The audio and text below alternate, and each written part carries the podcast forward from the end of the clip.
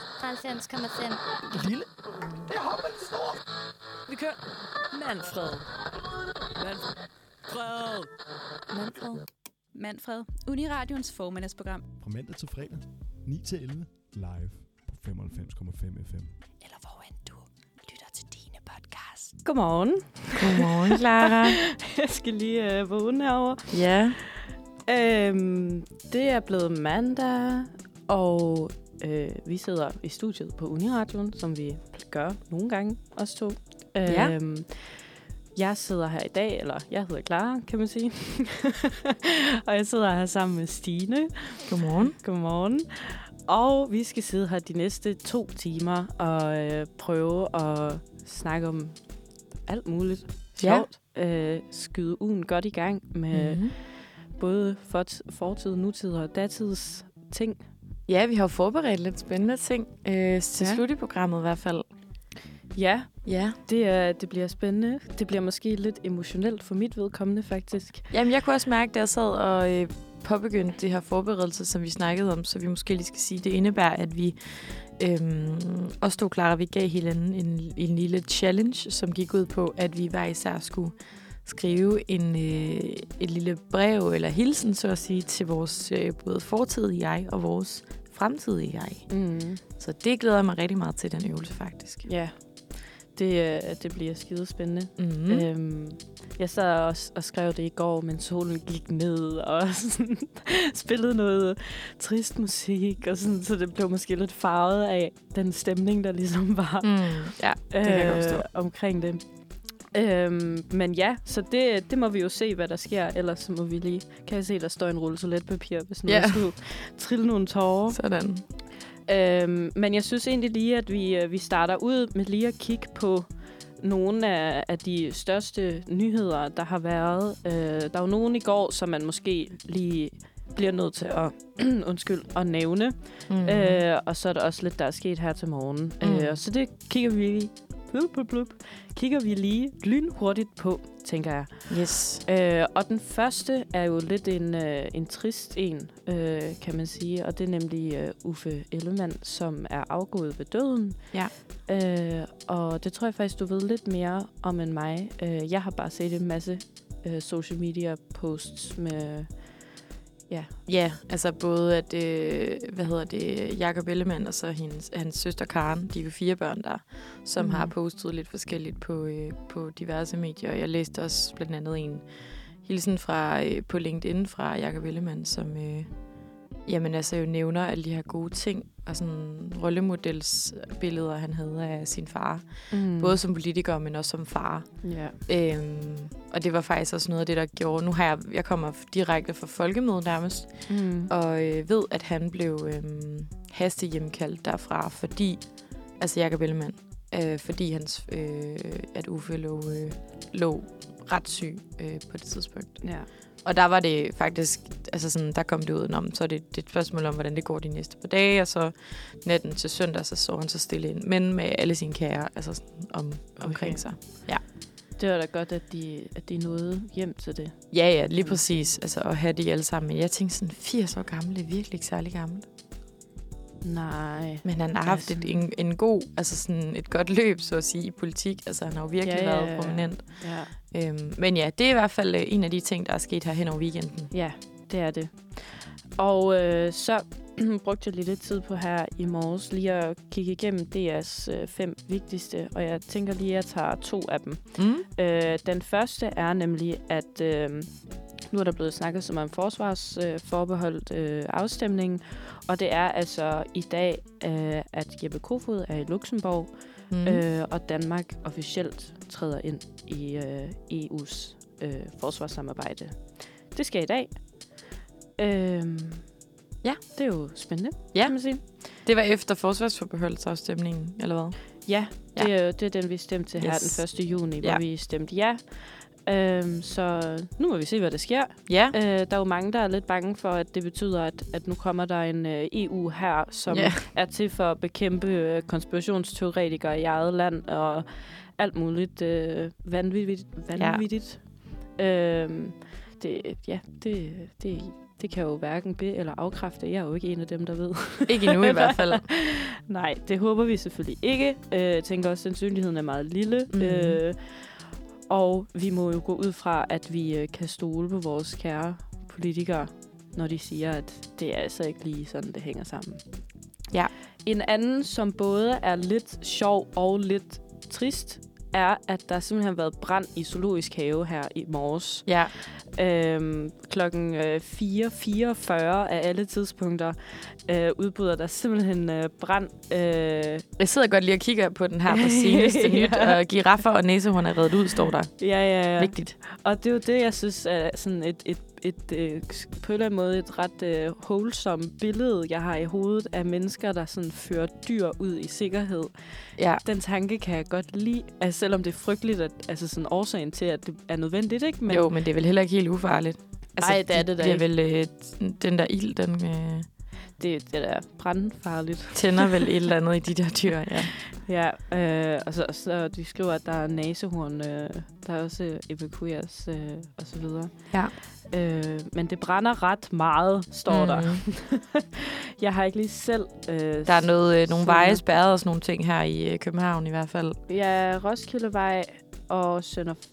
Nej, Sønder Fasanvej. Nej, i begge retninger mellem ja. Sønder Fasanvej og Pile Allé. Mm. Øhm. Men der kommer godt til at gå flere timer med det spærret, så man skal nok måske forsøge at... og holde udenom der. Ja. Ja. Der har godt nok været meget brand i København for tiden, synes jeg. Øhm, jeg ved ikke, om det er normalt, eller om det er bare, fordi jeg, jeg lægger mere mærke til det, fordi mit arbejde er lige ved siden af beredskabet. Ah, jo, det kunne godt tænkes. Øhm, men øh, jeg ved ikke, ja. Om der har været mere end sædvanligt. Det ved jeg heller ikke, men der har været jo, øh, i weekenden har der jo været virkelig varme temperaturer i hele Europa, så der har også været skovbranden i Tyskland, og ja, hele verden vildt. Står i flammer. Og Nordspanien, og ja. Ja. Ja. Med det tænker jeg lige, at nu lytter vi til noget musik, ja. Og så øh, går vi videre til noget lidt mere hyggeligt. Yes, vi skal snakke folkemøde. Vi skal snakke folkemøde. Du har været afsted, jeg har, ja. Og jeg glæder mig til at høre, hvordan det hele er gået for sig. Uh, jeg kan yes. se, at du har taget nogle spændende optagelser med, som vi skal lytte til, ja. uh, efter vi lige har hørt noget musik. Og så er vi fluks tilbage her i studiet, Clara. Ja. Ja. Og øh, som vi lovede øh, lige inden øh, pausen, så vil vi snakke lidt om folkemøde. Fordi det er jo øh, noget, der har fyldt ret meget de sidste øh, i hvert fald fire fem dage. Øh, ja. Både i medierne og øh, sandelig også på Bornholm, kan jeg hilse at sige. Jeg øh, kom lidt med på et wildcard, øh, og det er jo, hvad kan man sige, folkemøde er jo en meget sådan politisk øh, arena for alle mulige forskellige øh, mm. danske virksomheder og øh, interessenter. Ja. Ja, så det er måske sådan... Altså, jeg var lidt usikker på, hvad jeg skulle forvente, da jeg tog afsted. Ja. Øh, fordi... Jeg tænkte, det var lidt sammenlignet med en festival. Øhm, men det kommer jeg til at gå lidt mere ind i, i efter øh, pausen igen. Mm-hmm. Fordi nu vil jeg gerne lige hurtigt snakke om nogle af de sådan, vigtigste takeaways, yeah. der var fra folkemødet.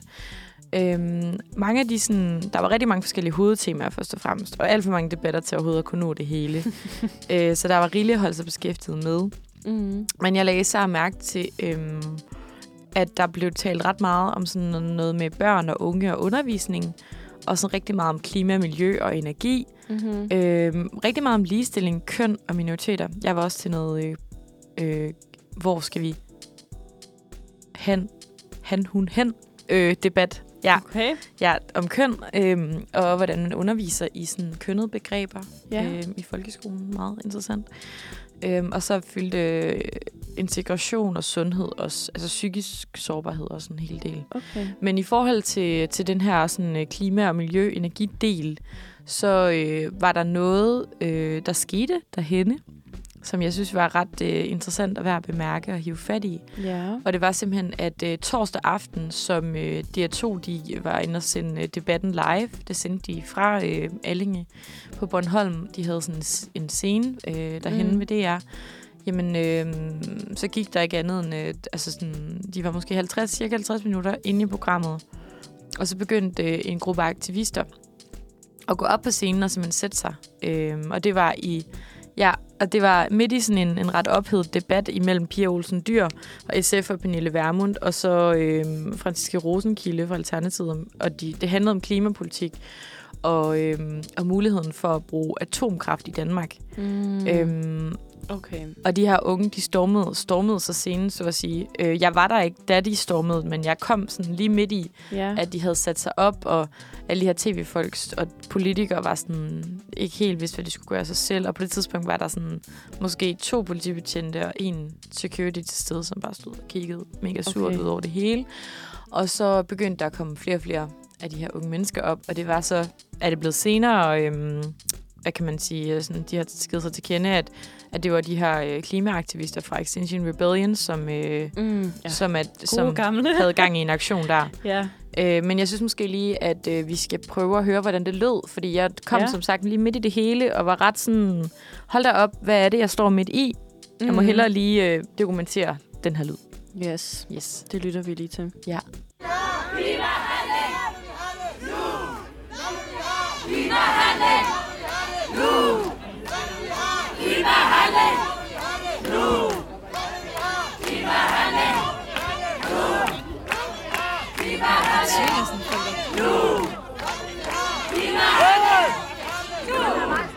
Ja, og det er ja. altså øh, noget ordentligt cheering, der, går, der foregår her. Og det var simpelthen efter øh, en af de talspersoner fra øh, klimaaktivismegruppen Extinction Rebellion her havde været op og holde en, en sådan pep-talk, eller sådan ja. en rally-talk, omkring hvordan at, altså, at de her klimasyndere bare bliver ved med at bulle derudad, og hvordan øh, folkemødet faktisk var et forfærdeligt, eller et godt eksempel på, hvordan alle de her sådan, store virksomheder, der bare kommer med deres interesser, og mm. altså sådan Dansk Industri, og du ved, sådan noget kommer og du ved, promoverer, og på altså. den måde lidt altså, glemmer de der lø- mørke sider, som de jo så gerne vil fremhæve okay. af industrien i forhold til klimaet.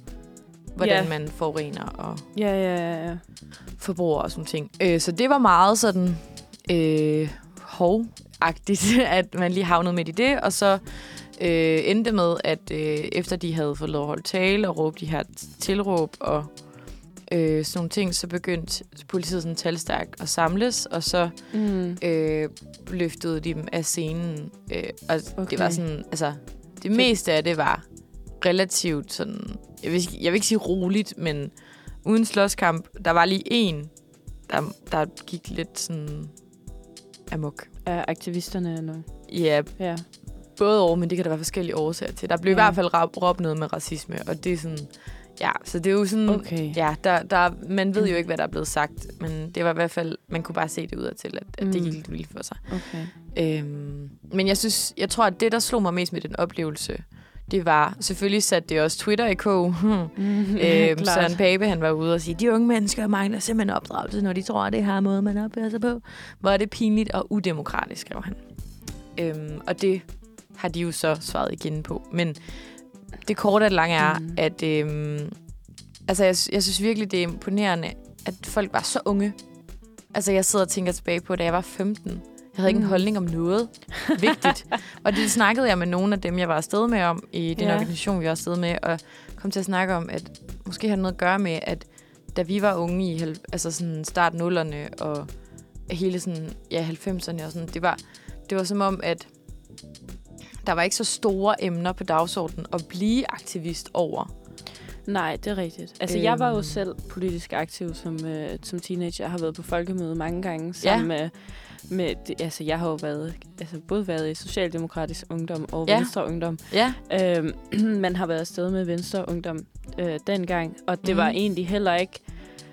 Altså, det er det ikke, ikke fordi, at jeg har lyst til at tale om, hvad jeg stemmer, men... Øh, Men jeg tror også, dengang, der var man mest med for det sociale. Okay. Og det, altså selve det at have nogen at drøfte politik med. Ja. Og så var der selvfølgelig nogle mærkesager, som mm. de der ungdomspolitiske partier ligesom brugte til at trække medlemmer. Altså sådan noget med ah. frihash. Eller, ja. Og især sådan noget med frihed lyder jo helt fantastisk, når man ja. er når man det var er godt nok også sjovt og at se nede på Liberal Alliances øh, fløj dernede. De havde en bod, hvor det var bare altså unge, unge, unge drenge, der ja. bare sad og lyttede til deres øh, ord dernede. Ja. ja, Men, så jeg kan øh, godt øh, se, hvor du, hvad du mener med, at, at det ja. måske har været socialt driv, altså der har drevet dig, men ja. at det selvfølgelig også har været en anden form for faglig interesse. Ja. Men, men uanset, ja, altid er det bare mega fedt at finde nogen, øh, eller det var egentlig også fedt at være med i, i et parti, hvor man ikke nødvendigvis var enige om alt. Altså mm. fordi at Venstres Ungdom adskilte sig faktisk også fra Voksenpartiet på nogle punkter. Okay. Og det var spændende, ligesom. Ja. Og så fordi at man er med i det her ungdomsparti, så vil de voksne ligesom gerne lytte til en. Ja. Så man havde mulighed for at mødes med nogle af de store spillere, eller hvad man skal ja. sige. Og så ligesom drøfte ens egne mm. tanker. Og det føles jo helt fantastisk, når man kun er femten år og går ja. i gymnasiet og tror, man ved alt om livet. At der så er en voksen, der faktisk gider at lytte til, hvad det er, man siger. Ja, jamen, det er sjovt, du siger. Det, det, altså, det, det er mega interessant, og det er faktisk også, derfor, jeg har taget en af de andre takeaways med. Det var øh, D M i debat, mm. øh, som jeg var til.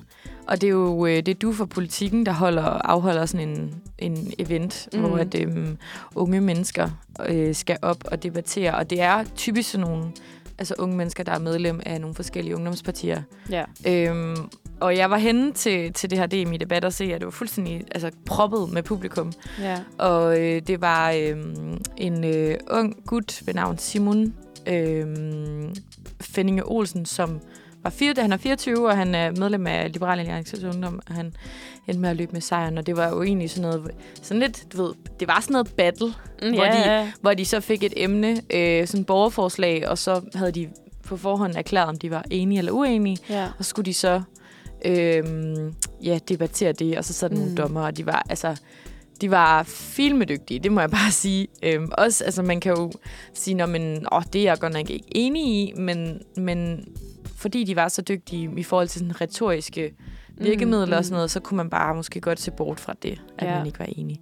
Øh, og det er jo også sådan en måde, man kan gøre sig bemærket på som ung, altså i ungdomspartier og fremtidige politikere, så øh, ja. altså blandt andet har øh, hvad hedder det Liberal Alliances øh, Alex øh, Varnopslag jo mm. øh, vundet og øh, og ja også også andre meningsdannere som som tidligere har været med i de her ungdomspartier, som nu er blevet ja. større. Ja. Så det synes jeg også var lidt interessant at, at tage med. Ja. Hvor stor en event det er blevet og øh, og ja, hvor godt det gik. Og så bare lige helt til sidst ved at runde af, fordi vi skal snart have et stykke musik igen, yeah. ved at runde af med at sige, øh, Magnus Heunicke, hold da op. Du får lige et shout-out, fordi damn, altså han var delendul med øh, på knapperne på D J-pulten. Ja, øh, det har jeg godt set. Det de gik seneste godt nok viralt. Par, ja, det er helt vildt. Altså sådan, selvom at de her linjer nogle gange kan synes ret hårdt trukket op øh, i dansk politik, jamen, så kan man sige, at folkemødet er jo virkelig en af de steder, hvor man altså kan blive mindet om, at man faktisk har det ret fint sammen, selvom man har politiske uenigheder. Altså fordi yeah. der var både, man kan sige en ting er, at Magnus Heunicke, han gik op som D J, men, øh, men der var faktisk også Mette Frederiksen, var, mm. øh, var til stede yes. på, øh, på en af aftenerne. Og Maj Villersen og Nye Borgerliges Pernille Vermund var der også. Ja. Og ham her, Alex Varnopslag, som jeg nævnte før. Øhm, det var smukt. For grineren, ja. Jeg har faktisk øh, lige hurtigt klip, jeg ville spille fra en af de sange, som Magnus ja. Heunicke, han valgte at smide på. Du får den lige her.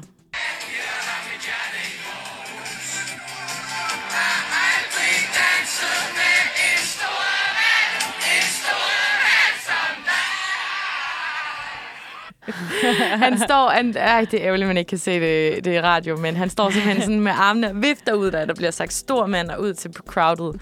Og han Nå. var simpelthen bare altså en fest. Det var så sjovt, og han kæmpe respekt for, han stod der i to timer nærmest hver aften og øh, fyrede den af i de her telt, hvor der var bare masser og masser af mennesker dukket ja. op.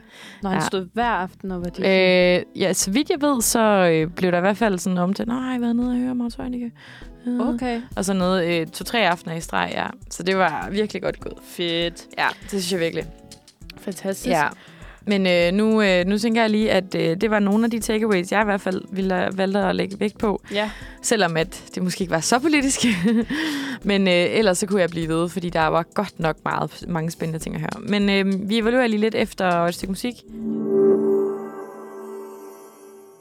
Ja, og vi fortsætter Øh, Flux ad Folkemødevejen, Clara. Mod Bornholm, eller videre på Bornholm. Videre på Bornholm, ja. Bornholm er et fantastisk sted. Jeg har været der siden, øh, jeg, var, havde, jeg har ikke været der siden, jeg var syv år gammel. Så øh, der var meget catch-up på. Men yeah. jeg vil sige, det var også meget, vi var meget i en folkemødeboble. Mm. Jeg havde, jeg ved ikke, hvor, hvordan det skulle kunne lade sig gøre, men jeg havde tænkt, åh, så skal vi lige ud og se Hammershus en dag, og lige på noget sightseeing, og sådan noget. Det blev det bare overhovedet ikke til. Ambitiøst. Ja. Det er virkelig især en, fordi vi først kom på torsdag. Det ja, det er det måske. Ja. øhm, men ja, altså jeg kan sige, at som, som jeg startede med at indlede det her segment med, øh, forrige segment, var, øh, at jeg havde ikke haft de store forventninger til folkemødet, og altså, det, er sådan, det er lidt en, en førstegangs-take på, hvordan det er at være første, førstegangs-visitor mm. på folkemødet, I får her af tanken. Øhm, og jeg var afsted sammen med en veninde, som også øh, var på folkemødet første gang og læste statskundskab. Hun er meget interesseret i forskellige politiske det, sådan agendaer, mm. øh, og nok også mere inde i det, end jeg er. Mm. Øhm, men intet desto mindre, så forsøgte vi at lave sådan en hvordan er det gået-agtigt i løbet ja. af dagen. Øhm, det fik vi så ikke lige gjort den sidste dag, men øh, det kan jeg så gøre her i live-versionen. Og ja, øh, ja det, det første, jeg bare vil lægge ud med at sige, inden vi hører det her øh, lille sådan, rapportagebid, er, at øh, vi, øh, vi synes, det var sådan, overordnet set meget fedt. Den første optagelse, I kommer til at høre, det er os, der ligger i teltet og lige evaluere dagen. Og den anden, den er lidt fuld. Der går vi op ad en bakke. Æ, så der må I lige bære over med os øh, i forhold til vejrtrækningen. Yes. Yes. Og det lyder spændende. I får, øh, I får en snes her. Hvordan synes du, den okay. første dag... Hvordan har den første dag været, Mivo? Okay, øhm, jeg synes, den har været spændende og sjov. Og vi har... Jeg er virkelig overvældet over alle de aktiviteter, der foregår her. Og man er sådan næsten helt sådan stresset over, man gerne vil nå rundt til hele.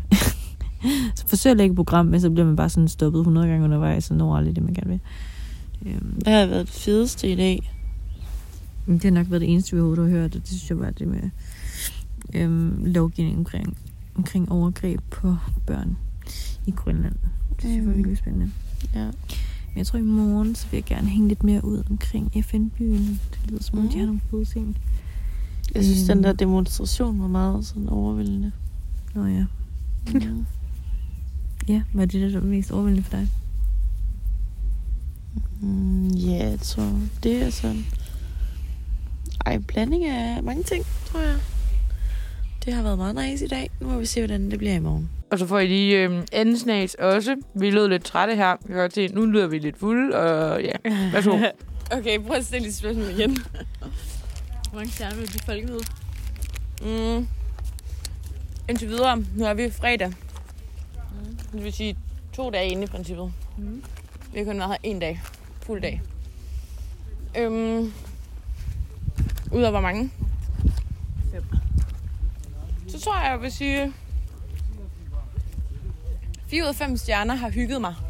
Mm. Virkelig meget. På en meget uforventet måde. Mm. Øhm. Uforventet. Jeg vidste ikke, hvad jeg skulle forvente. Jeg havde ikke rigtig nogen forventninger. Men øh, altså, jeg tror... Sammenlignet med festival, tror jeg, det er en, en bedre form for festival. festival for mig. Fordi jeg synes nogle gange godt, det kan være lidt påtvunget, det der med at drikke sig mega stiv. Ja, jeg er enig. Og det har man ikke her. Nej, her mange kan stjerner. Man ikke gøre det for klokken lort. Ej, måske så fire fem stjerner. Jeg synes virkelig også, der er nogle gode musikere kommer. Og det er meget billigt, sådan at komme afsted. I hvert fald for vores udkommende. Ja, gratis øl. Ja. Muligt at gøre det billigt i hvert fald. Ja. Hvor meget giver du? Mange stjerner giver du? Jeg vil også sige fem. Nej, måske fire ud af fem. fire ud af fem stjerner? Mm. Jeg ved ikke, hvad der skal til, for at det bliver fem ud af fem. Men indtil videre, synes jeg, det var virkelig nice. Hvis der skulle til, så skulle det være, at vi ikke skulle sove i et telt. Okay, hundrede procent ja. Ja, så rigtigt.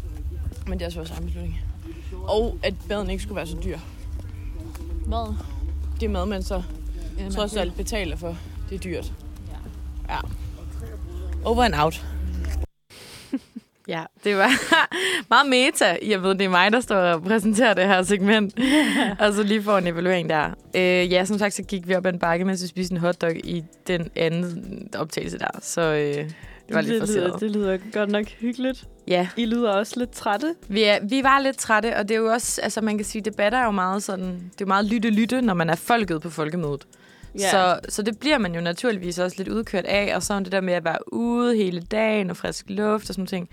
Øh, men altså, jeg vil hundrede procent gøre det igen. Altså, jeg synes yeah. virkelig, det var spændende, og som jeg også siger her i optagelsen, Altså, det var sjovt at være afsted på sådan en festivalslignende øh, event, uden mm. at der var sådan en sindssyg drukkultur. Ja. Øh, hvor man bare skulle... Og man kan sige, altså publikum var også noget ældre. Ja, ja, ja. Øhm, Selvfølgelig. Og det gjorde også, at, ja, at måske folk var lidt mere anstændige, og øh, folk skulle også op på arbejde typisk, eller til debatter dagen efter. Mm. Så der var også en vis selvkontrol der. Ja. Ja. Hvordan har du oplevet det sådan, de senere år, når du har været der, Clara? Jamen, stemningsmæssigt også. Øh, altså, jeg tror, når man er afsted med de ungdomspolitiske øh, partier, så er det en god blanding af, at man selvfølgelig gerne vil ud og debattere, og især den der D M i debat er, er noget, som man virkelig ser frem til, fordi det er jo ens kammerater, som skal op og, og snakke. Øh, noget af tiden i hvert fald, hvis man er heldig. Der var øh, nogen, der snakkede om, at de skulle flytte det til en større scene, fordi det simpelthen var så populært. Det ja, event. Det er virkelig stort, og det er noget, man træner op til mm. hele året, øh, inden indbyrdes i partierne, og også afholder sådan nogle, man afholder jo allerede debatrunder op til folkemødet, for ligesom at udvælge, hvem der skal med, og så videre. Ja. Men det var også dengang, altså vi var fulde hver dag, øh, okay. da jeg var afsted. Øh, det gik vildt for sig øh, på det der til. pladser, der ja. er der, og, og rundt på scenerne og så videre. Det kunne jeg godt forestille mig. Altså, så man kan, hvis man vil, men man kan også... Man kan også ikke. Ikke. Og så er det stadig okay. ja, ja, og det er, det er jo altså, det er så hyggeligt, uanset. Og jeg tror også, hvis jeg skulle afsted igen, hvilket jeg virkelig gerne ville på et tidspunkt, jeg kunne desværre ikke i år, mm. øhm, men øh, så tror jeg også, jeg ville køre et mere hyggeligt øh, folkemøde, og også måske...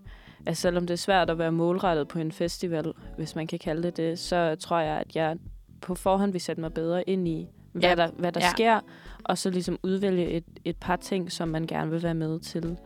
Øhm, jeg kunne i hvert fald følge lidt med på Instagram og Twitter med nogle af, af de folk, der var der, og hvor jeg virkelig tænkte, ej, det gad jeg godt lige have været ja. med til at lige komme hen og snakke, fordi det var virkelig en god mulighed for at komme hen og snakke med nogen af...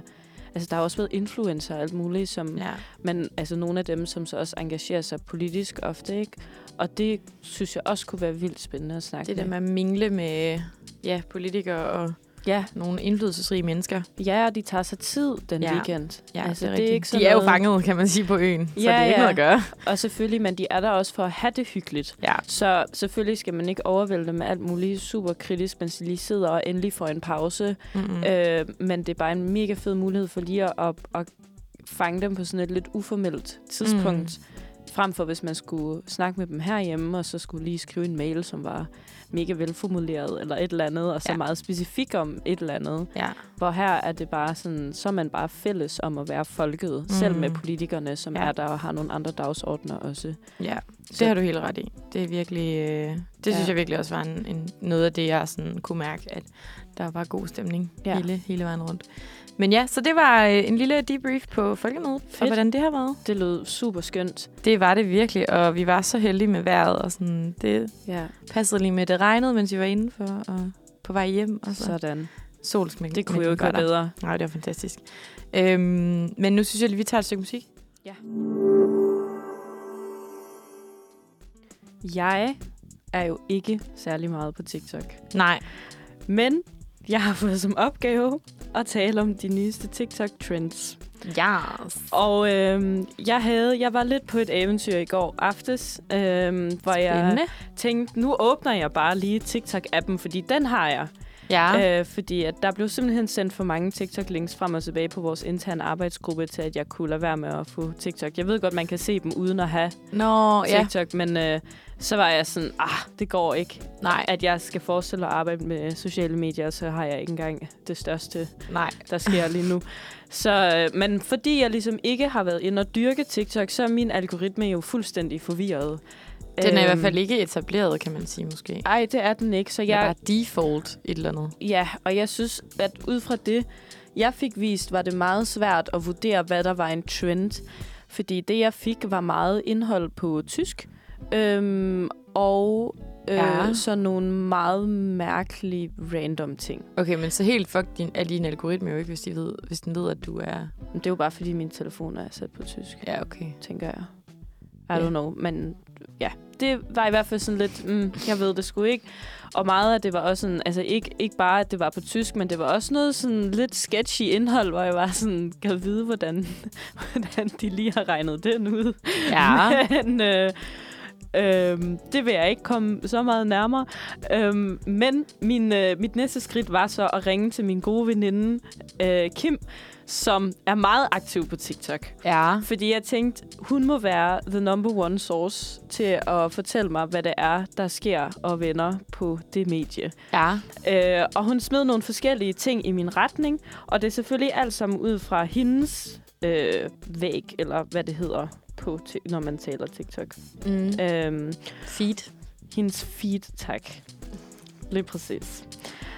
Og øhm, det første, hun nævnte, det var øh, lækre mænd, der laver mad. Mm.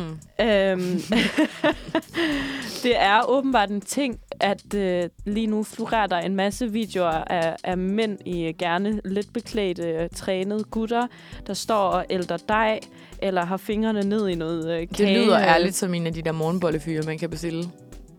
Hvad? En morgenbollefyr? Ja. Har du aldrig hørt om det? Nej. Nej.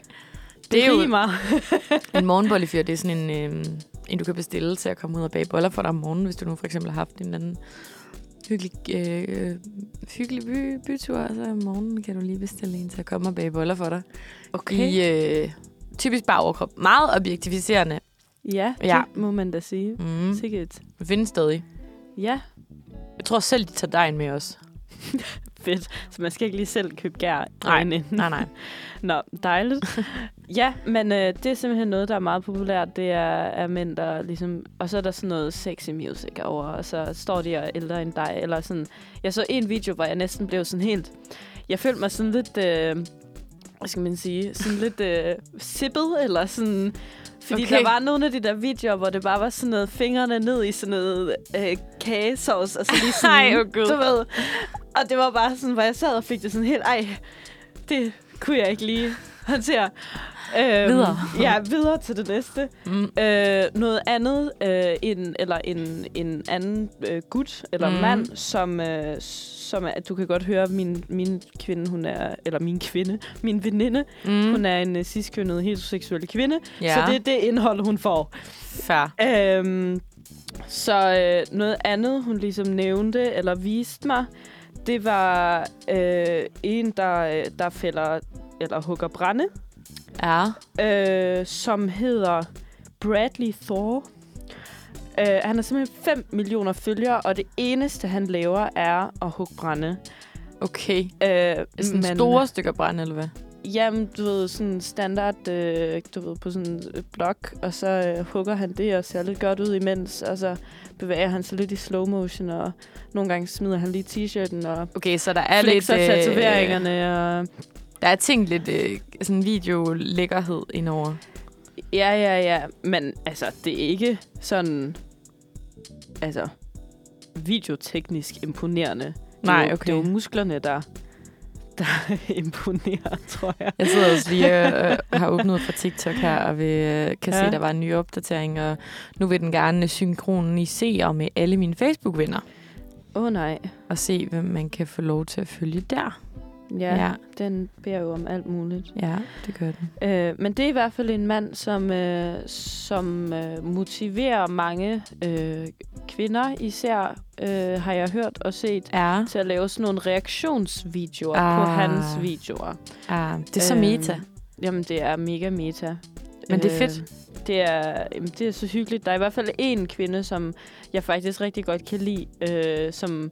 som laver øh, nogle reaktionsvideoer på ham. Men hendes video er altså faldet over på Instagram godt nok. Så det, det er sådan helt tværmedielt lige pludselig. Ja. Ja. Øh, men det er noget... Og så den største, hun lige nåede at nævne, min veninde her, øh, det var, at der var kommet en ny Top Gun-film. Ja, øh, det er rigtigt. Og øh, det er der noget opstået en trend ud af, øh, som, som bliver kaldt for Fuzzy Duck. Okay.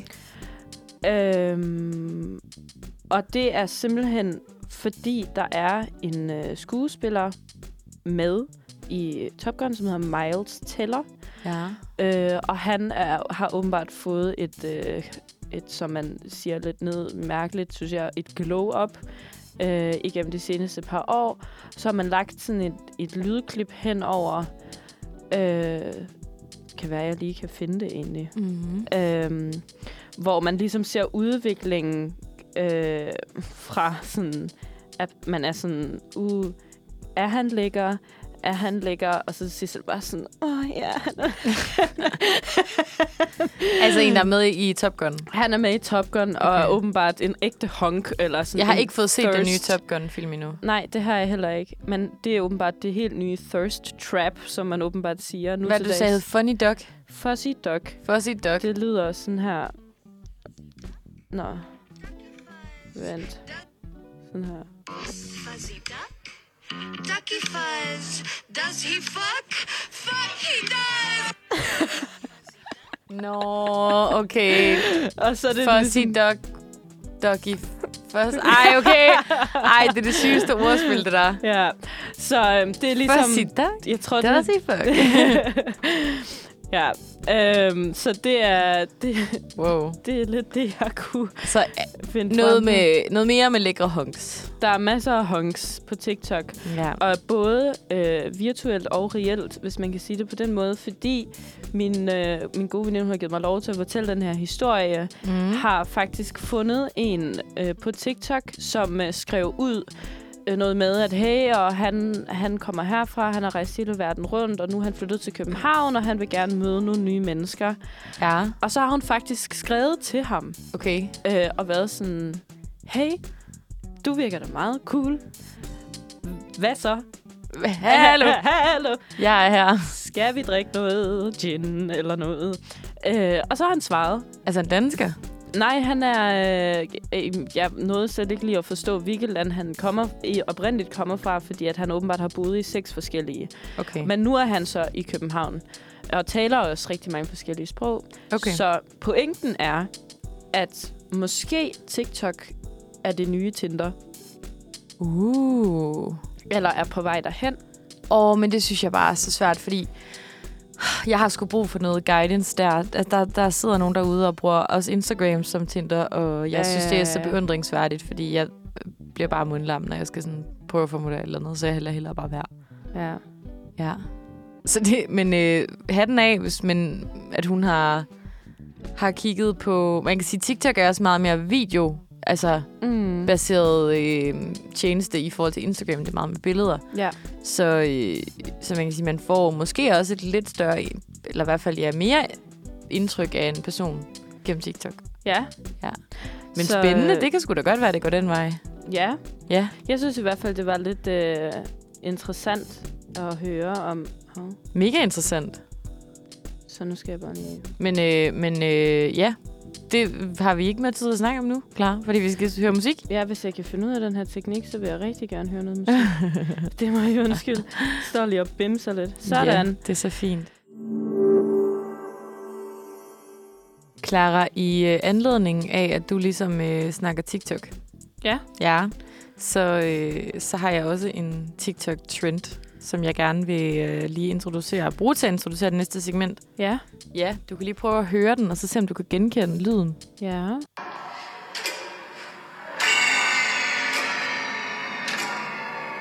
Er det noget Stranger Things? Det er noget Stranger Things. Jeg tror kun, du ved det, fordi det står på min øh, manus lige nu. Jeg har set... Øh, jeg er i gang med at se Stranger Things. Ah, så, okay. Øh, skide godt. Nå, men så... Ja. Undskyldning der. Øh, det er nemlig fordi, at jeg... har været så god og nærmest brugt hele min søndag på at binge den nye sæson af Stranger Things. og, øh, og dertil, så øh, man kan sige, grunden til, at... Eller ikke grunden til, men jeg kom så relativt i gang, øh, sådan sent i gang med at, øh, at se Stranger Things i forhold til, hvornår den er kommet ud. Ja. Fordi at... Øh, nej, åh oh gud. Nej, jeg tager den lige om igen, fordi at nu har jeg lige blevet opmærksom på noget andet. Det er fordi, okay, den her trend, den er startet jo, fordi altså, den nye Stranger Things-sæson er kommet ud. Og ja. I den anledning vil jeg rigtig gerne snakke om øh, den model, Netflix bruger, når de publicerer nye ting. Okay. Øh, ja, og det er jo... Sikkert noget altså, medievidenskabeligt. Ja, lidt, øh... en lille smule, men det skal, jeg skal nok forsøge at gøre det ned på sådan et, et okay forståeligt niveau. Altså, de, Netflix de påstår, at de rigtig gerne vil holde fast i den her binge-model. Ja. Øhm, og, øh, og man kan sige, det er de lidt i gang med at blødgøre i den forstand, at de så har valgt i forbindelse med udgivelsen af Stranger Things, øhm, at de to sidste afsnit venter øh, til at blive vist fra den første juli. Okay. Ja. Så man skal være tålmodig. Præcis. Øh, og det er jo netop altså den der, kan man sige, fastholdelse, fordi binge-princippet går ud på, at seerne de skal kunne se, hvad de vil, hvornår de vil, og det er et ret afgørende parameter, der, parameter, der er med til at adskille tjenesten fra altså sådan gammeldags tv-kanaler. Mm. Det er sådan meget princip, principfast øh, på Netflix, de har. Yeah. Øhm, men øh, for første gang i ti år, så har Netflix jo faktisk tabt abonnenter i de første tre måneder af tyve toogtyve. No. Øhm, og det er jo selvfølgelig tak med en, en øget konkurrence. Øhm, yeah. Og det har så gjort, at de har været nødt til, til at afskedige medarbejdere. Øhm, og faktisk hele altså et hundrede og halvtreds medarbejdere, det lyder måske ikke af mange i forhold til Netflix. Det er et hundrede og halvtreds af hele staben, eller undskyld, to procent af hele staben. Det er så det ret mås- mange. Ja, men jeg synes også stadigvæk, det er ret mange øh, i forhold til, at man tænker, at det, det er et marked i vækst. Ja. Øhm, men nedskæringer, ned, de her nedskæringer betyder så, at flere film og serier vil blive droppet. Øhm, og det vil ændre Netflix's sådan, strategi for filmområdet ud fra den her devise, der hedder større, bedre og færre. Så for eksempel sådan en film som The Irishman, mm. som bare var åndssvagt lang, åndssvagt dyr og mega sådan stor. Mm. Det vil ikke kunne gå i den her nye strategi. Okay. Øh, fordi de simpelthen øh, vil satse på at have nogle større og bedre film, og så lidt færre af dem. Og serier også. Okay. Ja. Så spændende. Man kan sige, at alle de her øh, sådan originale, sådan mellembudget-ting, der ikke er sådan award-vindere, okay, de bliver skåret fra. Og det var jo egentlig ellers det, som Netflix tidligere har været kendt for at satse på. Ja, fordi ja. at... Altså... Uh, det er lidt mm, spændende. Ja. Fordi... Altså, jeg tror... Wow, nu forsvinder stemmen. Jeg er helt i chok. Men jeg vil, lige, jeg vil lige hurtigt knytte den der kommentar i forhold til Stranger Things, og hvorfor det? Ja, ligesom, ja, ja, okay. Og det er simpelthen fordi, at øhm, det er i forbindelse med de her nedskæringer og den her genovervejelse af binge-modellen og sådan ting, at en Netflix-chef ligesom gik ud og afviste, at man på femte og sidste sæson af Stranger Things vil gå over til at udgive et afsnit ad gangen. Og det er jo fordi, det vil være en sådan abrupt ændring for fans, som har været vant til at kunne se sæsonerne ude i én køre. Yeah. Øhm, men man, kan, man skal ikke sådan kigge længere end på den sæson, der lige er kommet, altså sæson fire, yeah, for at se, at det faktisk er et princip, de er klar til at bøje. Mm. Som jeg startede med at sige det her med, at man kan se de første syv afsnit af sæson fire med det samme, mens man så skulle vente. Og det, nu undrer jeg mig lidt, fordi den her nyhed har jeg snart, øh, hapset inden fra, øh, fra Soundvenue. Mm-hmm. Og der skriver de, at man skal vente indtil den første juli for at få de to sidste afsnit. Mm. Men jeg sad og så det i går, og der er jeg da ret sikker på, at afsnit otte og ni var udkommet. Og vi har jo altså den tyvende juni i dag. Så jeg kunne yeah. måske godt forestille mig, at de har øh, fejlet lidt i forhold til... Okay. Nu skal jeg lige prøve at tjekke en ekstra gang. Ja. Nej, der ligger sgu kun til sæson syv. Nå, men så giver det... Eller undskyld, øh, afsnit syv. Ja. Så den første juli. Så kommer det hallo. Sidste... Ha, hallo. Ej, jeg skulle begynde efter den første juli, kan jeg godt høre. Nå. Men det, det er i hvert fald...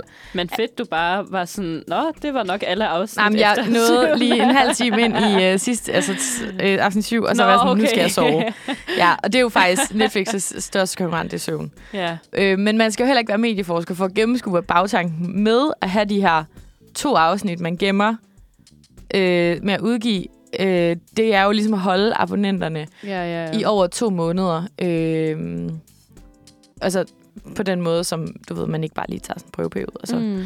Ja, øhm, jeg synes, det er mega spændende at se, hvordan at man kan som stor streamingtjeneste arbejde med den her model. Øh, ja. Både, altså, hvordan arbejder man både med binge-modellen, og hvordan undgår man at gå på kompromis? Og altså, hvad er den, den mest profitable måde, så at sige? De skal jo tilpasse sig et nyt, altså en ny tid, men samtidig uden at tabe ansigt. Så, øh, så man kan sige, de her ændringer, der vil utvivlsomt komme til at være flere af dem, i yeah. de kommende år. Øhm, og Stranger Things er øh, et eksempel på eksempel det. Yeah. Ja. Jeg vil sige, den der lyd, jeg spillede i starten, det er netop fra Stranger Things, og det her Bornholmer-ur, øh, no spoilers, som, øh, som er meget gennemgående. Og hvis ja. man er mega nysgerrig, så kan man gå på TikTok. Så kan man gå på TikTok, ja. Og så okay. se, hvordan... Altså, det sjove med den her lyd er, at det er sådan en, det er sådan en faresignal, hvor man... Når man hører den her lyd, så ved man, okay, så skal man Shit's formentlig dø. Ja, så, så folk har spillet oh den på TikTok, sat, sat deres egen sådan, du ved, telefon til en højtaler, spillet den for nogle søskende eller et eller andet, som har set, du ved, så har de måske set Stranger yeah. Things sammen.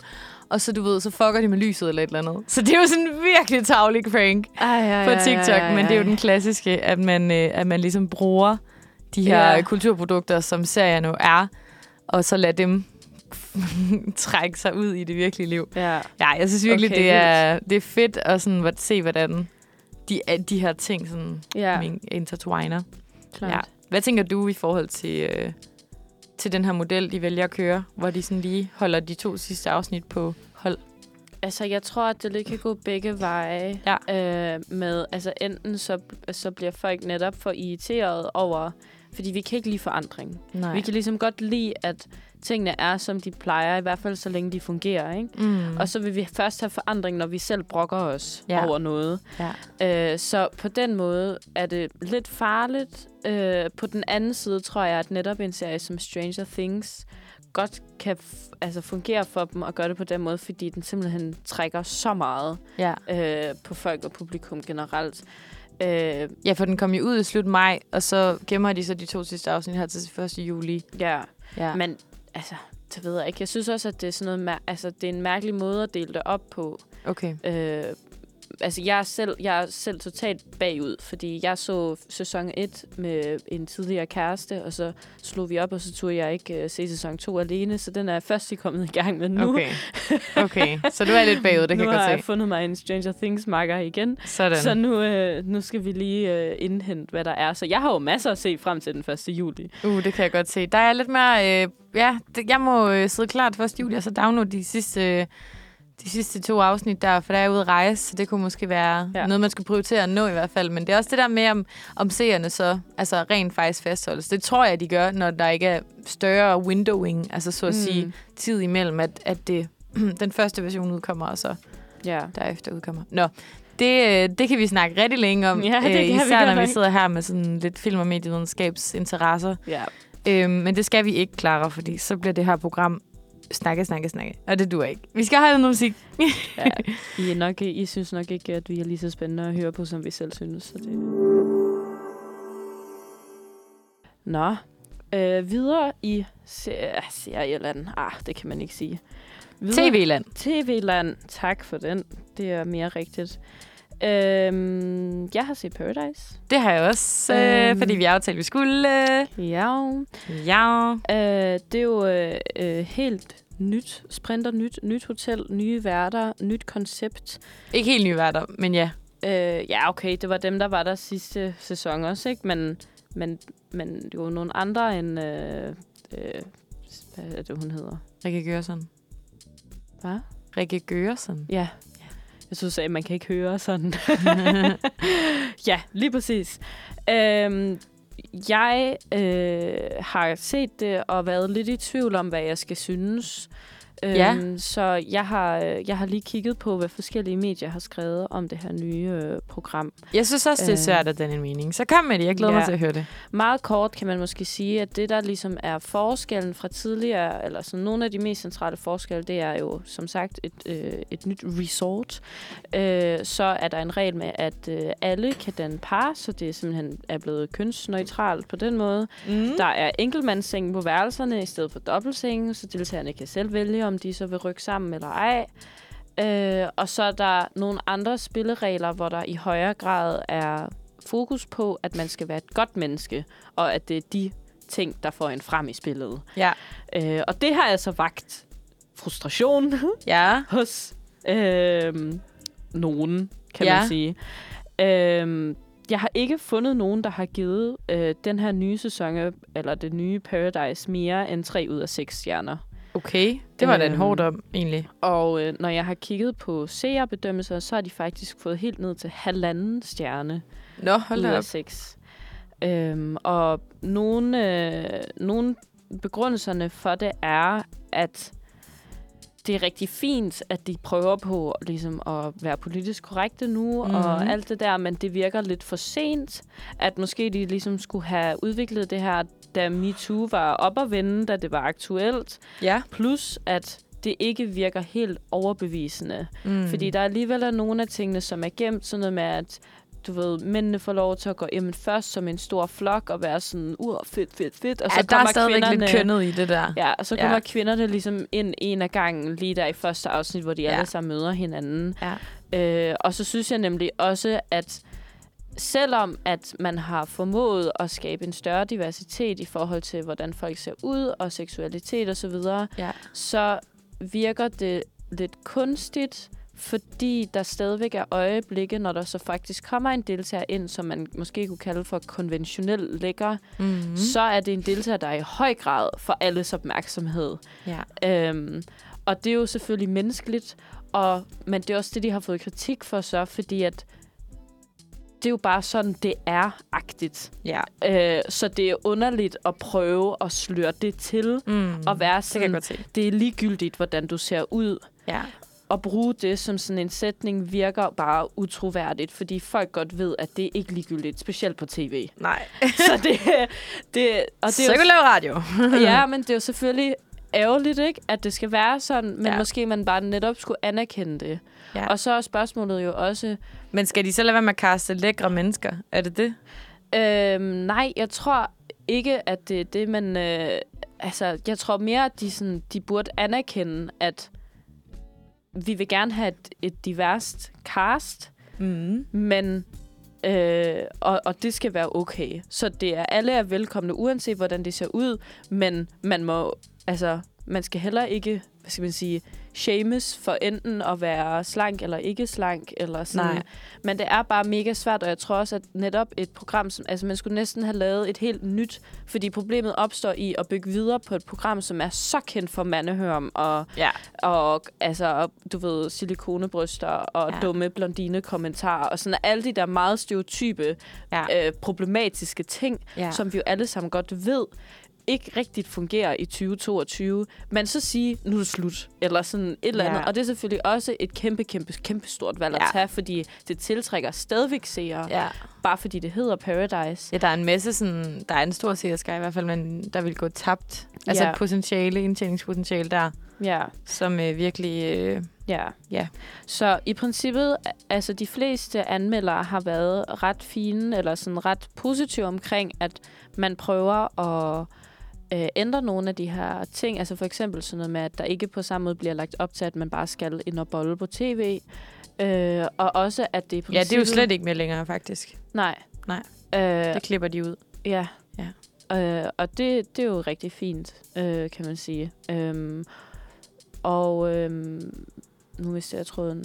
Nå ja, også sådan noget med, at, at det er også rigtig fint at have at den her diversitet, og det er fint, at man prøver på at sige, at alle kan danne par, så der ikke på samme måde er den der øh, konkurrence kvinder og mænd imellem, mm. om at få den lækreste honk, eller sådan. Også fordi det ikke betyder så meget i den her sæson, hvem du er partner med, fordi der er den her helt nye ting med, at du er kun sikret, hvis du har en stol, mm. og så er der nærmest rokader hver gang, der er parceremoni. Ja, det vil jeg så sige. Hold kæft, hvor bliver der givet mange magte ud, eller magter. Ja, og det er jo også det, altså der er nemlig en anmelder fra Ekstra Bladet, som har skrevet, øh, man er ligeglad med, Nej, man er ligeglad, hvem der vælger hvem, for ingen skiller sig rigtigt ud. Spillereglerne er så twistet, at man ligesom deltagerne er fucking lost. og det, ja, det er rigtigt. Altså, og det tror jeg, at jeg vil give ham ret i, fordi ja. det er virkelig, altså sådan, det er lidt kedeligt, og jeg tror også, eller sådan, det er jeg bare tror mest... ikke, jeg synes ikke, det er kedeligt, jeg tror bare, jeg, man sidder jo og sammenligner med Paradise Hotel. Ja, jeg tror bare, at det er blevet lidt wholesome. Altså, det er mere som en højskole, føler jeg, at ja. det er Paradise. Ja. Og det er, der, altså, det er virkelig... I første afsnit var jeg sådan, uh, det er dejligt at se, og det er dejligt at se, at mm-hmm. de her introduktionsvideoer til deltagerne faktisk er blevet mere sådan... de har et klip af alle, hvor de bare smiler. Ja. Sådan oprigtigt. Og ja. det synes jeg var vildt dejligt at se. Jeg synes, at det er skønt. Det er nogle skønne mennesker, som er med i programmet, så man faktisk ikke sidder og bliver helt hissig over, ja. at der er nogen, der kan være så frygtelige. Fordi de er alle sammen i bund og grund øh, super søde. Ja. Øhm, spørgsmålet er jo bare, om det så fungerer, fordi man allerede har så mange tanker om, hvad Paradise skal være. Så det, det ikke... ja, særligt de der forudindtagelser, der, øh, hvor, altså, der gør, at programmet kommer lidt til kort, synes jeg. Ja, altså, altså jeg tror, hvis jeg selv skulle skrive en anmeldelse, så ville jeg skrive, at det eneste, der er det samme, det er Pandoras-boksen. Mm. Alt yeah. andet er, er ændret. Er ændret. Øhm, der er jo også stadigvæk nogle flotte mennesker med, men...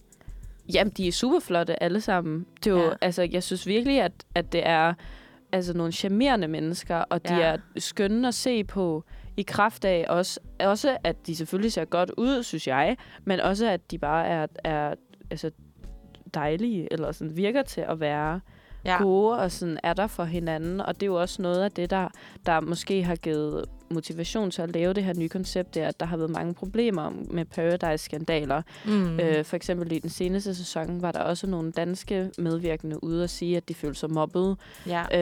øh, og at der ligesom har været meget mobning indbyrdes på Paradise, ja. og den norske seneste vinder har været øh, anklaget for voldtægt. Og, så der er jo en masse ting, som... Øh, som har lagt op til, at man bliver nødt til ja. at foretage nogle ændringer. Ja. Og det er godt. Øhm, jeg synes egentlig også, at det er et program, som jo ikke i bund og grund er skrald. Men det synes jeg heller ikke. Jeg følte mig underholdt, men jeg kunne også godt lave noget andet imens. Ja.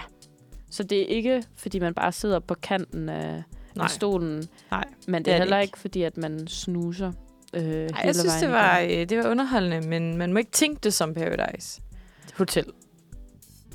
Hotel. Hotel. Prosit. Prosit. Ja, det er måske rigtigt. Altså, man skal være sådan open-minded, ja. øh, når ligesom man går de ind til. Præcis. Eller foregiver i hvert fald. Ja. ja. Men der er nogle rigtig skønne øjeblikke med i det her, og deltagerne er også... Øh, altså, jeg, jeg er ikke helt enig i, at der ikke er nogen, der skiller sig ud. Jeg synes, at der, ja, det er der. At, at der er nogle deltagere, som, som er sjove at følge med i. Mm. Øhm, det er der. Men ja, det var bare lige kort noget, jeg havde lyst til at vinde. Øhm, Fedt. Jeg er bare i hvert fald glad for, at du øh, tvang mig til at se det. det så kunne så jeg undskylde det med lektier. Oh. Jamen, det er fantastisk, når man laver lektier til Uniradio, når det bare er at se en serie. Ja, sådan er det jo også lidt på medievidenskab nogle gange. Det er gange. rigtigt. Men, øh, det er de gode dage. Ja. ja. We are back. We back. We back at it. Back. Et sten og en klar boy. Woo, woo. Nu skal vi uh, in the sentimental corner. Maybe. Ja, det skal vi. Um, det var noget, vi lovede i starten, Clara. Ja, undskyld. Jeg skulle bare lige være med i mit manus og forstyrre på, det er mig, der står for det her segment. Uh, skide godt. Vi uh, har uh, skrevet nogle breve. Uh, det var... Um, det Det var lidt en, øh, en idé, som kom til os, da vi sad nede på huset og forberedte det her program. Mm-hmm. Og vi snakkede om, at der er godt nok mange, der afslutter deres uddannelser. Vi har selv kun et år tilbage på mm-hmm. vores kandidat, som egentlig kun er praktik, og så skal vi skrive et speciale. Så man træder ligesom nærmere den voksne verden. Ja, meget skræmmende. Øh, og så tænkte vi, tænk, at man sidder her i dag, og så er tiden bare fløjet. Ja. Øh, og så tænkte vi, det kunne være sjovt at prøve at skrive et brev til en yngre version af os selv og en ældre version af os selv. Og vi måtte egentlig selv vælge, hvor meget yngre eller ældre. Og vi starter lige med den yngre, ja. øh, og så tager vi den ældre bagefter. Yes. Øh, jeg skal meget... en lille smule ned for underlæg. Ja, det er lidt højt. Tak. Selv tak. Det kunne jeg godt høre. Oh, det var faktisk meget rart. Ja. Det var næsten helt overdøvet. Øhm, ja, jeg er meget spændt på at høre øh, den stemning. Om det er sådan sjovt eller seriøst, mm-hmm. det du har skrevet. Ja. Øh, vil du måske starte? Det kan jeg godt. Ja? Ja, jeg kan, ja, det, øh, jeg kan sagtens starte. Skal du have underlæg på, eller skal Nej, slukke jeg det føler, for jeg lidt, føler, at det skal slukkes. Det er sådan lidt en... Øh, det er lidt en moodkiller. Ja, men det kan gå begge veje, vil jeg sige. Okay, så slukker jeg nu. Godt. Jeg har skrevet det her til mit femten-årige jeg. Ja. Ja. Kære Stine, Dette brev skal give dig et par gode råd med på vejen, som jeg ville ønske, nogen havde givet mig, da jeg var på din alder.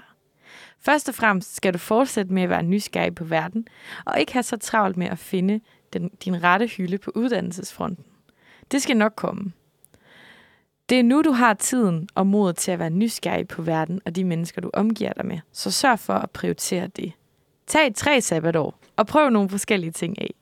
Fortsæt det gode arbejde i skolen, men husk, at det er også okay at præstere, ikke at præstere perfekt hver gang. Du må gerne slå dig løs nogle gange og være lidt ufornuftig en gang imellem. På den måde møder du måske nogle anderledes mennesker, der kunne give dig nogle perspektiver på livet. Lad være med at sammenligne dig så meget med andre, især din bror, og husk på, at bare fordi din bror har valgt universitetet, og mange af dine venner gør det, så findes der også andre uddannelsesvalg, du bør undersøge. Vær glad for den selvtillid og støtte, du har fået med fra folkeskolen og fra din familie. Den skal nok give dig en robust indstilling til livet senere hen. Når det er sagt, skal du huske, at det også er okay at sætte dine følelser på spil en gang imellem. På den måde kan du vinde en masse, især når det kommer til kærlighedsgamet. Lad være med at tænke, at alle de beslutninger, du tager, er endegyldige. Du skal nok lande et godt sted og finde din, finde din hylde, uanset hvad du beslutter dig for. Og når ja, og så overvej lige, om ikke du burde dedikere lidt mere tid til en bestemt sport. Det kunne godt betale sig på en lang bane. Og så runder jeg af med at skrive, og husk, at du kan øh, alt, hvad du sætter dig for, men undlad angsten for at tage det for, den forkerte beslutning. Der er ikke noget, der er forkert. Du havner måske bare et andet sted, end du oprindeligt havde tænkt. Nå. De bedste hilsner fremtidig jeg. Det var cute. Det var lidt, lidt alvorligt, og så alligevel meget sådan yeah. on the surface. Ja. Det var langt. Det var lidt langt. Det var en minut og fireoghalvtreds. Ja, det sådan. Skal jeg måske lige have testet. Det andet, det er kortere, det, er, det lover jeg. Ja, men mit er, er ultrakort. Okay. Øh. Lev, mens du gør det. Ellers mens du ja, det er faktisk bare det. Okay. Øh, nej, Fingeren. Det er... Um, ja, men jeg synes, at uh, jeg vil bare lige uh, sige, at uh, ja, det, var, det var sgu fint. Ja, ja. Dejligt. Jeg skrev Flot. Det i meget tidligt i morges. Ja. Så, øh, og så var jeg sådan, okay, nogle emner. Og, altså, jeg mener hundrede procent alt det, jeg siger. Ja, det, øh, det håber jeg da. Det er meget... Øh, ja, det er jo også baseret på, nå, hvad... Mm. Det er sådan lidt ironisk, fordi det er sådan, ah, du skal ikke fortryde noget. Og så sidder jeg alligevel og, altså sådan, her fremtid jeg, og sådan siger, nå, hvis du kunne fortryde at lave det om, så skal du gøre det. Så er sådan lidt, ja, yeah. dobbeltmoralsk, men... Jeg vil det, gerne... Øh, tak for det, Clara. Jeg vil gerne høre din version. Ja. Uh, mit er til mit fjorten-årige mig, så ja. Tæt på. Okay. Nå, det er lidt kortere. Jeg har skrevet, åh Clara, fjorten år. Der er så meget, du ikke ved, men det er helt okay. Og det er også mega okay at være indelukket, genert og mærkelig. Stop med at barbere dine øjenbryn. Det kommer aldrig til at se ud, som du forestiller dig det. Tingene kommer kun til at blive hårdere, men også meget bedre. Du lærer at give udtryk på følelser på en mindre dramatisk måde, og du finder ud af, at det at være voksen ikke er noget, man bliver, bare fordi man bliver ældre. Hold ud, vi ses snart, og det bliver en fest. Nå, ej, den var god. Den kunne jeg godt lide. Den var ret fed. Det var et lille postkort. Ja, det var faktisk sådan et dejligt postkortlængde. Også meget sådan, hold ud, hold fast. Ja. It will last. It will last. Well. You will do it. Fedt med øjenbrynene. Barberede du dem virkelig? Ja, men det var jo dengang, det var på mode at have de der nærmest kun lige et, et, sådan en streg hår. Jamen, det var sådan en sytråd øh. af et øjenbryn. Jeg havde det også, men, øh, men det var trods alt med pincet. Eller jeg ved ikke, hvordan du, hvordan Jamen, du var derede. Jeg var et meget utålmodigt menneske. Ah, så øh, det tænkte jeg var en skidegod idé. De er heldigvis skruet ud igen, vil jeg godt lige ja. hilse at sige. Det kan man jo ikke se på radio. Nej, det var det. Så øh, hvis nu I skulle sidde og blive helt nervøse på mine vegne ja. øh, derude, så, øh, så er jeg okay, og det er min øjenbryn også. Øhm. Ej, det var en sjov lille øvelse faktisk, jeg synes, vi ja. lige havde øh, fundet frem der. Jeg synes også, det gav meget. Ja. Øhm, nu øh, hører vi lige en sang, øh, og det er Magnus Tempels med If You Were Sorry, og så øh, ser vi frem i tiden bagefter. Nu er vi øh, flux igen i det refleksive hjørne. Ja. Det. Og øh, det er vi, fordi Vi jo har jo været i gang med at skrive lidt øh, breve til vores fortid og fremtid, jeg er klar. Mm-hmm. Og vi har lige snakket lidt om øh, dem til vores fortid, jeg, og nu skal vi ja. tage hul på de fremtidige breve. Ja. Jeg synes, du skal starte den her gang, faktisk. Ja. Ja. Så slukker jeg bare lige underlægget igen, bare ja. for at komme tilbage til stemningen. Ja. Det her brev er til Clara, firs år. Okay. Jeg sprang lige helt frem. Hold da op, ja. Øhm, det, det var det, der talte til mig. Ja. Øhm, men det kommer altså... Undskyld, jeg bliver helt nervøs. Det kommer her. Kære Clara, firs år. Jeg håber, at du har fyldt dit liv med værdifulde ting, og at du har holdt på de gode relationer, og at du har fundet opskriften på den perfekte playliste. Jeg glæder mig til at se alle de sindssyge tatoveringer, som du har fået. Jeg håber, at du stadig har heldet med dig i genbrugsbutikken og klæder dig i de varmeste outfits. Jeg glæder mig til at høre, hvad du tænker om mig, som jeg står her optimistisk, morgentræt og forelsket. Mon du har fundet ud af, hvornår man ved, at noget er ægte. Indtil vi mødes, vil jeg prøve at samle på gode historier, som du kan fortælle til dem, som passer på dig. Jeg håber, at jeg gør dig stolt. Vi ses derude. Nå, ej, den var god. Den var rigtig god. Du får en samling af tatoveringer til minderne. Ej, den var meget god. Det kunne godt være meget sjovt at bare beholde dem op, eller printe det ud og gå dit, komme det i et brev. Ja, rigtigt. Sådan rigtigt. Et brev. Ja, sådan en gammeldags brev, og så ligge det et eller andet sted, så du ikke har adgang til det. Ja. Og så faktisk først få det, når du er firs. firs. Ej, okay, jeg synes virkelig, det var godt, Clara. Jeg, det, det, mit, det er sådan... Det, det er faktisk ikke rigtig nogen speciel alder. Jeg tror, der er lidt forskelligt. Der er både noget til Stine femogtredive og noget til Stine femogtres. Okay. Ja. Øh, jeg har skrevet, kære Stine, øh, du er formentlig stadig lidt beslutningsangst, men lad nu være med at dvæle ved, om du nu også har taget den rigtige beslutning. Det hjælper ikke at fortryde. Du kan altid lave, lave din situation om. Er det familielivet eller karrieren, der bør vægte mest? Hvis du ikke har fundet frem til det endnu, så burde det være familien. Relationer er så vigtige. Og her skal du også huske at pleje dine venskaber. Det er dem, der kommer til at holde dig i live til det sidste. Dyrk regelmæssig emotion, og glem aldrig at rejse. Og så sidst, men ikke mindst, så har jeg skrevet, og når jeg, hvis du ikke allerede har gjort det, så tag og plant et frugttræ. Også selvom du ikke har grønne fingre, så overvej at få dig en stor have. Så bliver du holdt i gang, i stedet for at sidde stille og blive gammel. Jeg har hørt, at store haver, det her holder ældre mennesker i gang. Ja, men det så det var det til også. Den seniordel af mig. Ja. øh, lige nu har jeg svært ved at holde en plante i live i mere end en uge. Ja. Men øh, det kunne være, at øh, jeg måske øjnede muligheden for at få grønne mm. fingre senere hen. Ja, hvem ved. Altså, hvis du kunne gave mit helbred. Ja. Ja. Og så, er det selvfølgelig, så glemte jeg lige udladet. Eller jeg glemte lige den del med, at øh, du skal have løbet maraton by now. Ja, det kunne jeg vildt godt tænke mig. Ja, ja men, det synes jeg er et godt mål. Ja, det var sådan lidt dele, dele råd til fremtiden og mål og ja. en pærevælling af det hele.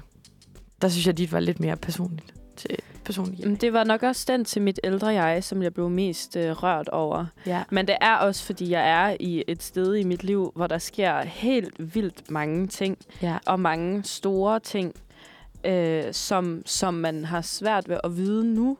Ja. Og man kommer til at se tilbage på at være sådan, wow, det var, det var bare the shit. Altså, ja. Det gjorde bare kæmpe forskel, og om, om de relationer, man bevæger sig ind i nu, er nogen, man stadigvæk har, når man er firs. Ja, det er interessant. Øh, eller om man ligesom, hov, nu kommer der lige et fly forbi.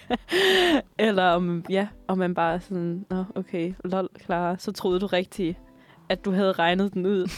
Og det havde du bare overhovedet. Tror du rigtigt, de venner, ikke? Du havde der, det var de venner, du skulle have resten ja. af livet? Ej, jeg er ikke... Altså, så meget i tvivl er jeg ikke om mine venner. Altså, fordi de venner, jeg har nu... Altså, der er nogle af dem, som er sådan forholdsvis nye, men de, de fleste af dem har også, på trods af, at de er nye, virkelig øh, mm. vist deres... Hvad skal man sige? Værd, eller...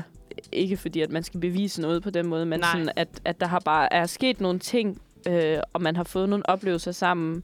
Som selv hvis vi mister kontakten, så kommer det allerede til at, altså, at sætte sit mærke på en positiv måde. Ja, øhm. helt klart. Jeg synes også, at det, at det er meget sådan... ja, tankevækkende det der med. Det, altså, man kan sige, at grunden til, at vi jo tog det her segment med, det var, som du forklarede i starten øh, tidligere, at, at det, vi står lidt sådan, i sådan en tid, hvor mange bliver færdiguddannet, og vi står også selv øh, på tærsklen til det om øh, lige knap et års tid, mm. hvis alt går efter planen. Øhm, mm. og, og det kan være en virkelig stor omvæltning at gå fra det der med at være studerende og have den identitet på sig, og så ud i sit arbejdsliv.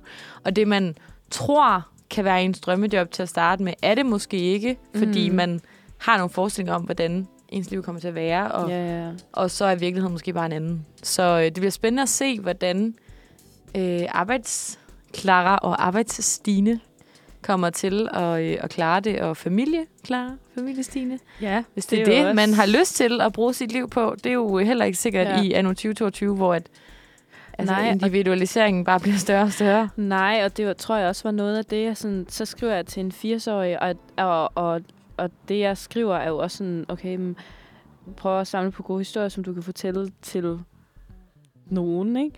Dem, der... Og jeg, ja. står, jeg står bare et sted, hvor jeg for eksempel... Det er også et, et helt andet emne, som vi slet ikke har tid til i dag. Mm-hmm. Men jeg ved ikke, for eksempel, om jeg vil have børn. Så nej. Det er også svært ligesom at se frem, og så skrive et eller andet... Øh, som du kan fortælle til dine børnebørn. Fordi ja. Dem ved jeg ikke.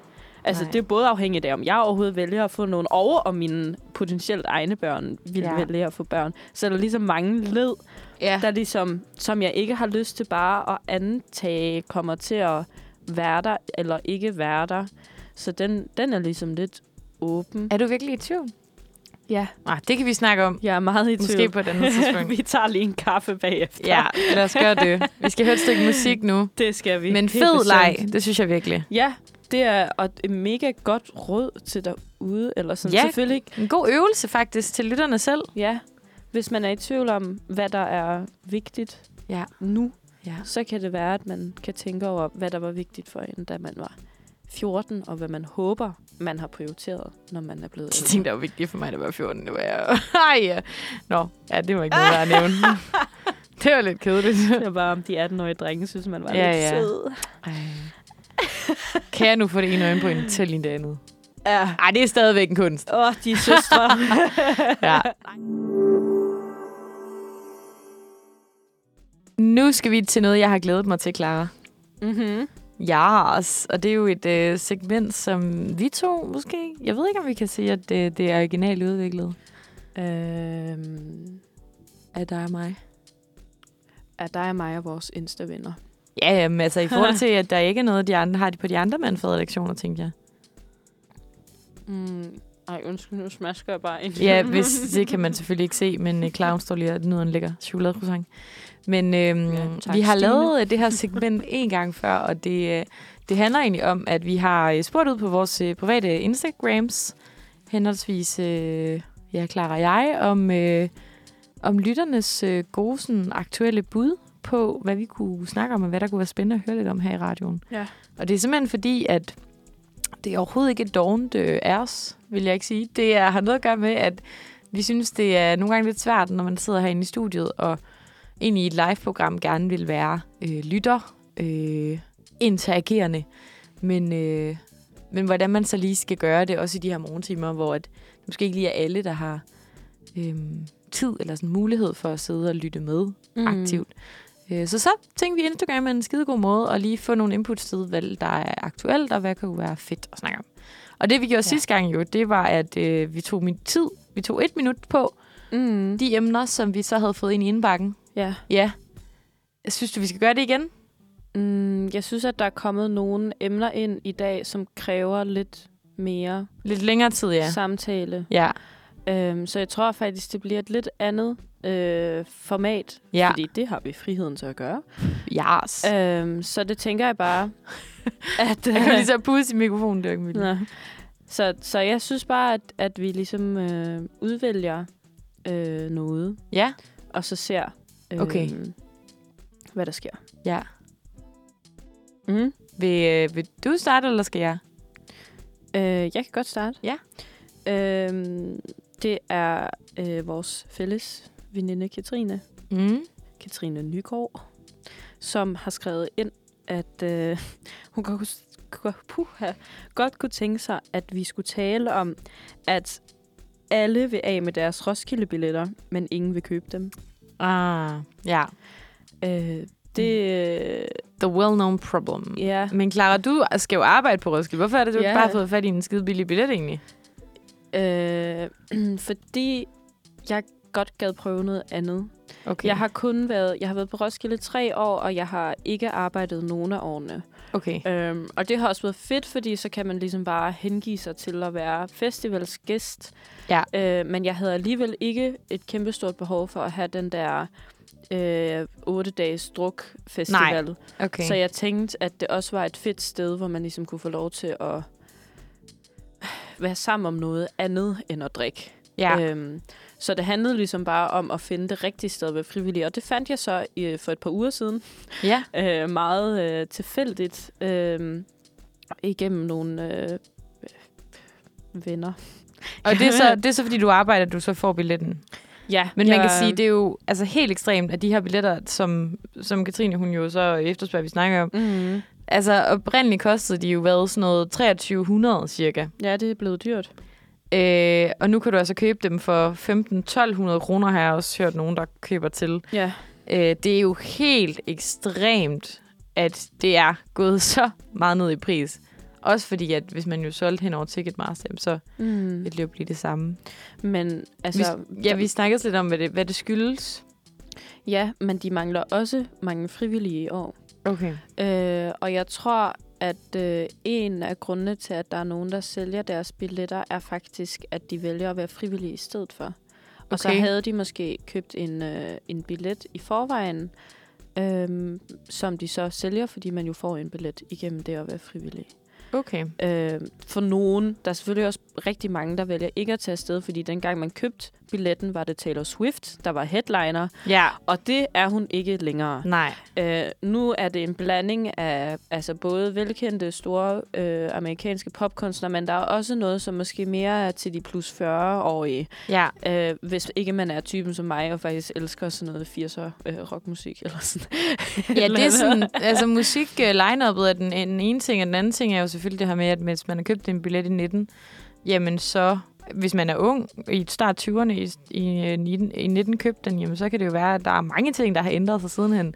Mm. Både nye vennegrupper og jamen, andre, folk, der har fået forpligtelser. Og, øh, og så er der måske også noget med det her. Nu sidder jeg også lige og, og læser lidt om det, og kan se, at, øh, at en, der hedder Esben Marker fra øh, brancheorganisationen øh, øh, hvad hedder det, Dansk Live, også nævner det her med, at coronakulturen måske kunne gøre, at vi lidt mere dyrker det der alene behov, og ikke så meget sådan det der fællesskab, og sådan tanken ja. om at, at skulle være på druk i otte dage, den kan godt være lidt udslagsgivende for nogen, og det gør, at nogen dropper festivalen.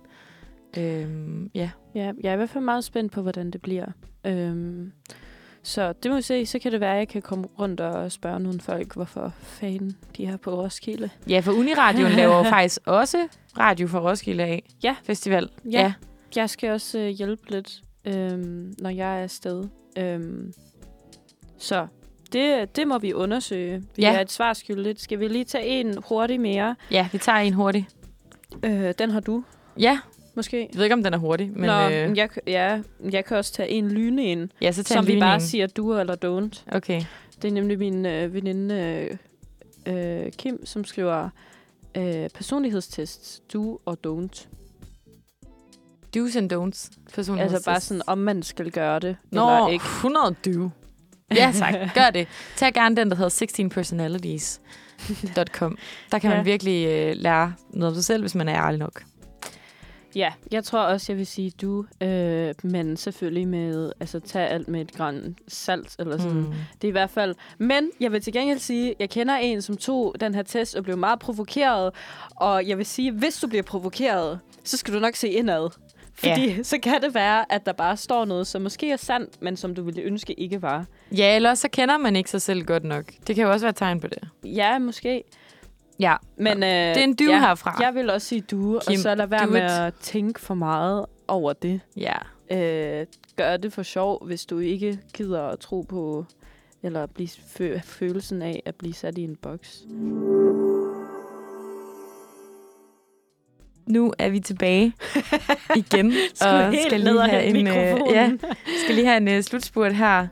Ja, øhm, vi hygger os for meget. Ja, vi gør så. Altså, tiden den er virkelig gået hurtigt, synes jeg. Ja, man plejer at sige, at det er lang tid at skulle stå og snakke i to timer. Det er det sgu ikke for os. Nej, jeg du synes... Du godt bruge en time mere. Ja. Jeg var sådan lidt nervøs i går, da, vi sådan, da jeg sad og kiggede på manus.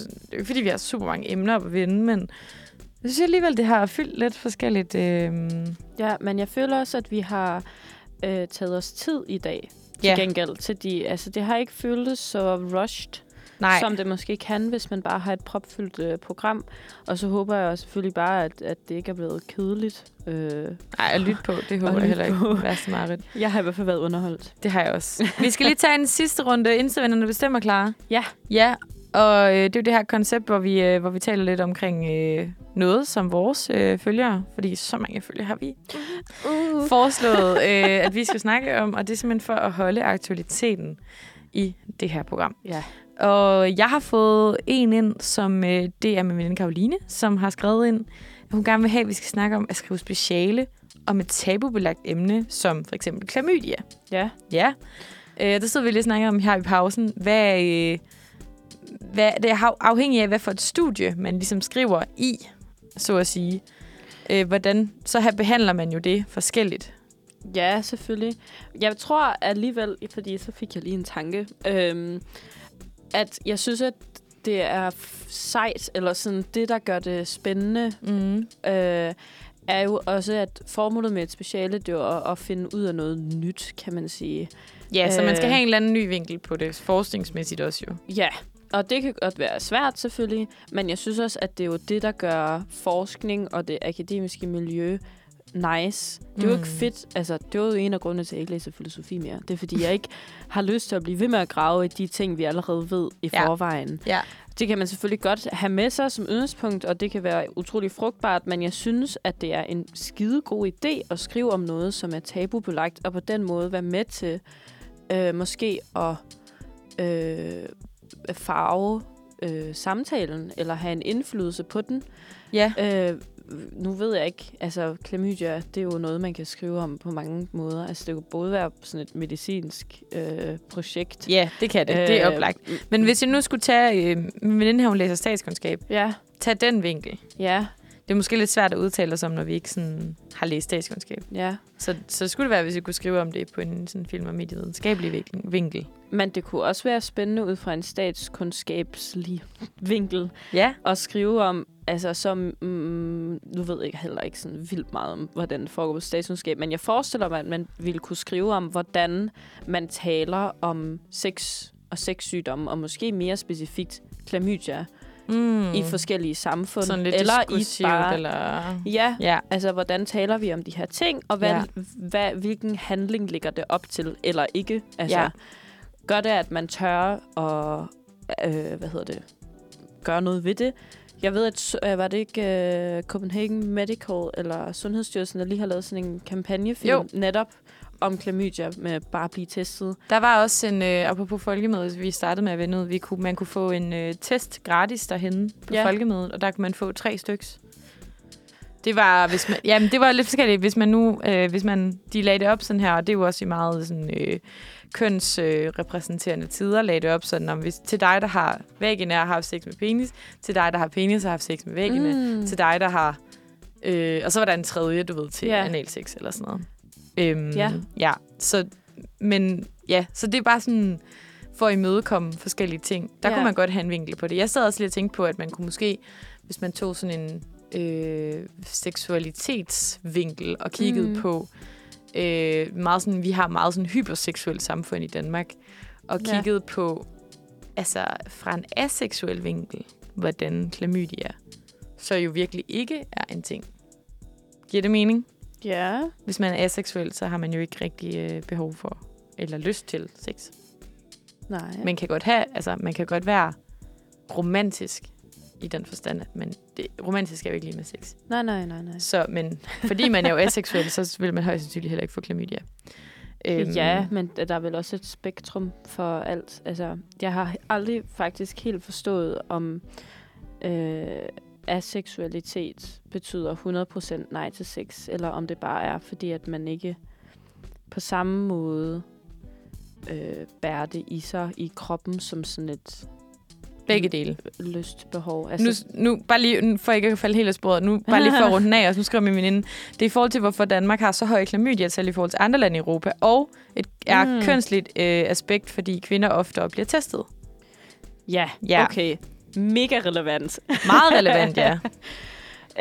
øh, men ja, det hænger jo lidt sammen med, øh, ja, både det der med, hvordan man taler om det, øh, måske også, altså det kan man jo undersøge, mm. om hvis... hvis man så kigger på tværs af europæiske lande, mm. hvad er tilgangen? Eller sådan, hvor ligger kilden til, at der er flere? Er det fordi, at danskerne er mindre oplyste? Er det fordi, vi er mere ligeglade? Ja. Er det fordi, det er mindre tabubelagt at have klamydia? Så er vi bare sådan, nå, pff, havde lige klamydia sidste uge. Nå, også dig, fedt, high five. Men Klask. Også det der med, at det er så kvinderne, der ofte bliver testet med. Det er fordi, hvem er det, der bærer ansvaret for at bruge det skide kondom? Altså sådan...